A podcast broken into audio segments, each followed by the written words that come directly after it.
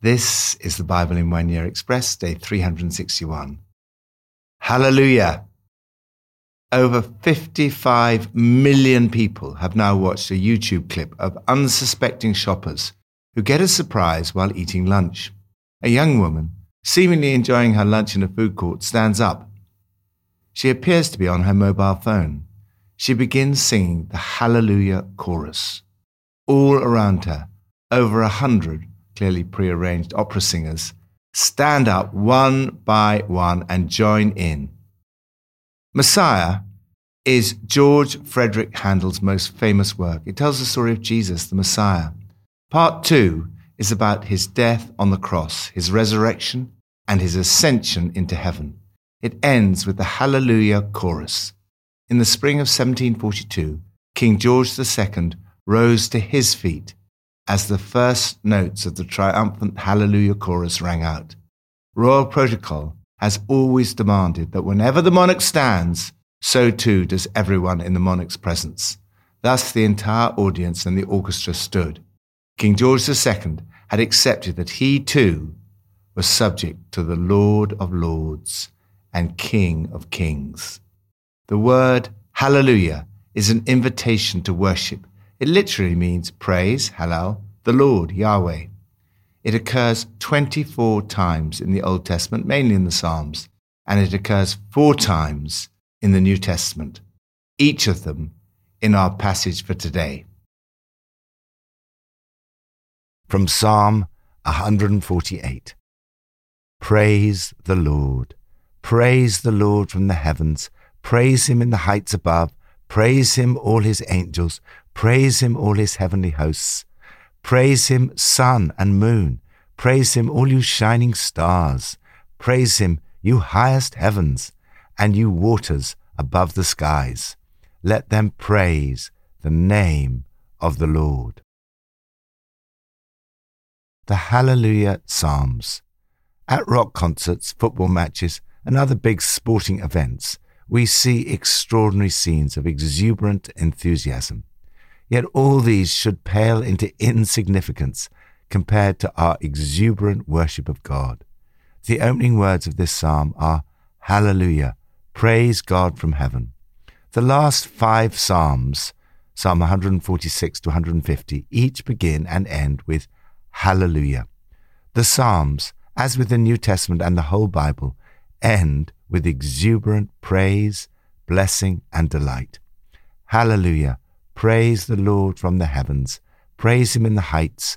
Praise him, all his angels. Even the angels praise God. As we've seen in our New Testament passage for today, John, when he saw one of the angels, fell at his feet to worship him. But the angel said to him, Do not do it. I'm a fellow servant with you and with your brothers and sisters who hold to the testimony of Jesus. Worship God. As with all the Psalms, it can naturally turn into our own prayer and praise. Praise him, all his heavenly hosts. Praise him, sun and moon. Praise him, all you shining stars. Praise him, you highest heavens, and you waters above the skies. Let them praise the name of the Lord. New Testament from Revelation 18 and 19. Then a mighty angel picked up a boulder the size of a large millstone and threw it into the sea and said, With such violence, the great city of Babylon will be thrown down, never to be found again. The light of a lamp will never shine in you again. The voice of bridegroom and bride will never be heard in you again. Your merchants were the world's important people. By your magic spell, all the nations were led astray. In her was found the blood of prophets and of God's holy people, of all who have been slaughtered on the earth. After this, I heard what sounded like the roar of a great multitude in heaven shouting, Hallelujah! Salvation and glory and power belong to our God, for true and just are his judgments. He has condemned the great prostitute who corrupted the earth by her adulteries. He has avenged on her the blood of his servants. And again, they shouted, Hallelujah! The 24 elders and the four living creatures fell down and worshiped God who was seated on the throne, and they cried, Amen! Hallelujah! Then I heard what sounded like a great multitude, like the roar of rushing waters, and like loud peals of thunder, shouting, Hallelujah! For our Lord God Almighty reigns. Let us rejoice and be glad and give him glory. For the wedding of the Lamb has come, and his bride has made herself ready. Fine linen, bright and clean, was given her to wear.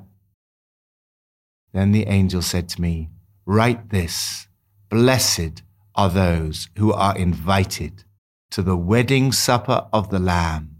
And he added, These are the true words of God.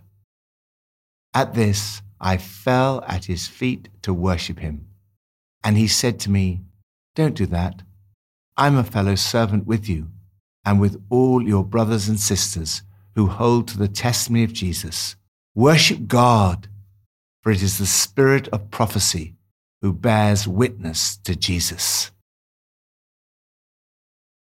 The Hallelujah Party. My father was a German Jew. Many of his families suffered and died in concentration camps under the evil empire of the Third Reich. That empire came to an end. Not long after, another evil empire arose. In Stalin's Soviet Russia, at least 20 million people were murdered. The people of God were imprisoned, tortured, and killed.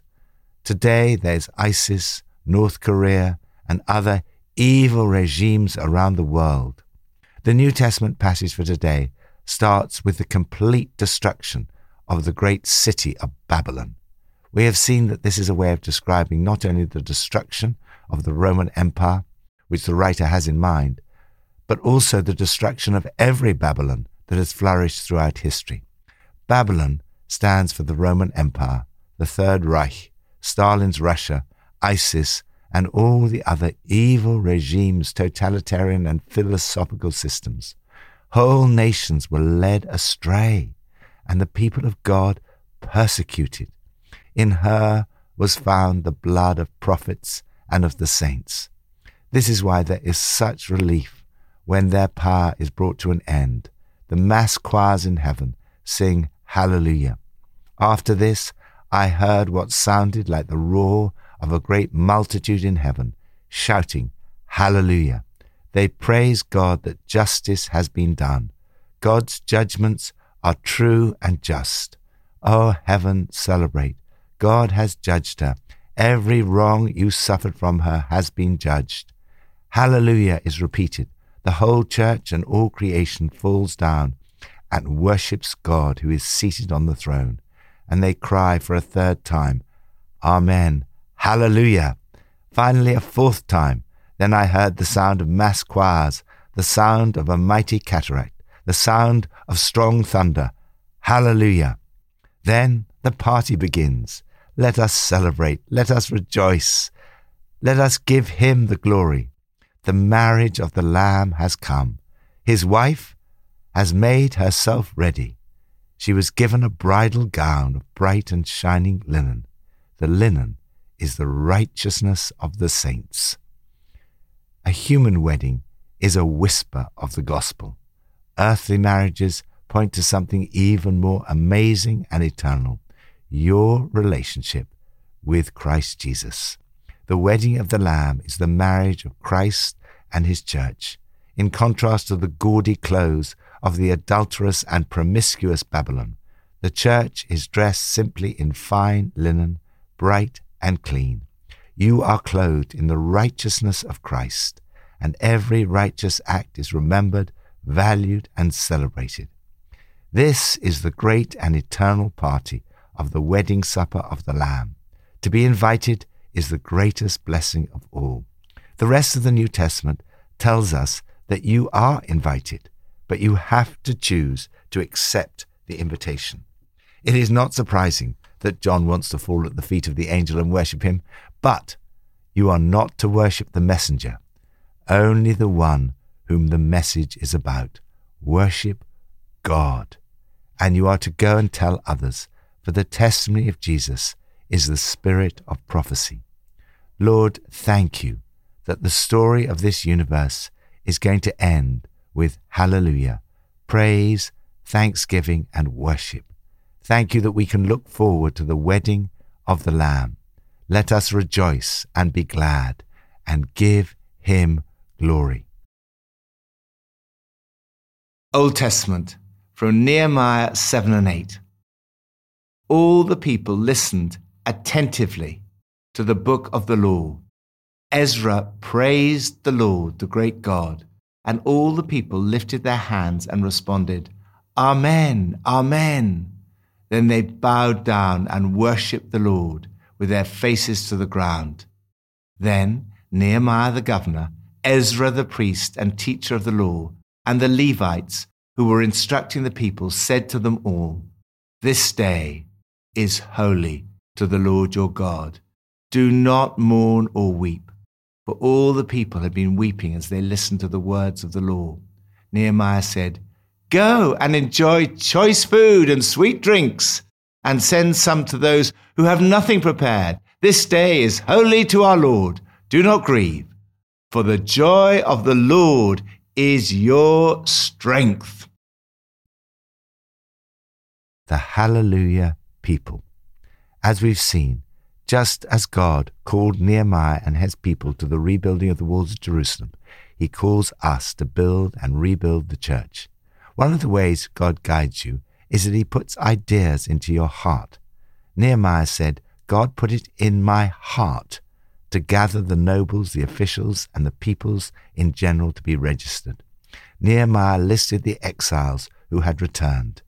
When the rebuilding of the walls of Jerusalem was completed, the people gathered to hear the scriptures being expounded by Ezra. And all the people listened. They were all ears to the book of Revelation. As he opened the book, everyone stood. They stood out of respect for the word of God. Then Ezra praised God the great God, and all the people responded, Oh, yes, yes, with hands raised high. And then they fell to their knees in worship of God, their faces to the ground. Our bodies express our hearts. That is why, when I'm on my own, I like to kneel as I read the Bible as a mark of reverence and respect to God. I've come to listen to Him and worship Him. To raise hands in worship was the common practice of both the Jewish people and the early Christians. Hands raised high. The oldest gesture of prayer in Christendom is prayer with arms extended, writes Pope Benedict. This gesture is the radical form of worship. It expresses opening ourselves to God and at the same time opening ourselves in love to others. All of our gatherings to praise and worship God are an anticipation of and participation in the great worship of heaven, the eternal Hallelujah chorus. In this passage in Nehemiah, we see an example of this. It echoes and anticipates the great worship of Revelation 19. Nehemiah the governor, Ezra the priest and scribe, and the Levites instructed the people. They wept as they listened to the words of the law. But Nehemiah told them it was a time for joy and celebration, Go and enjoy choice food and sweet drinks. Do not grieve, for the joy of the Lord is your strength. There was a time of celebration and great joy. As Joyce Meyer writes, each day that God gives us is holy and a precious gift from Him. We should enjoy it fully. Joy is powerful. Nothing releases supernatural joy in our lives more than being a blessing to other people. Lord, I praise you for the coming of Christ on the first Christmas day. Thank you that we anticipate now his coming again, the marriage feast of the Lamb that will take place, and the great praise and worship of heaven that will go on forever. Hallelujah. Pippa adds Nehemiah 8, verse 10. Here we see it's good to celebrate and enjoy choice food and sweet drinks. But if it is only for our own consumption, then it seems a little selfish and shallow. These people combined it with sending, some to those who had nothing prepared, and reading of God's Word. That gave it a different dimension and depth.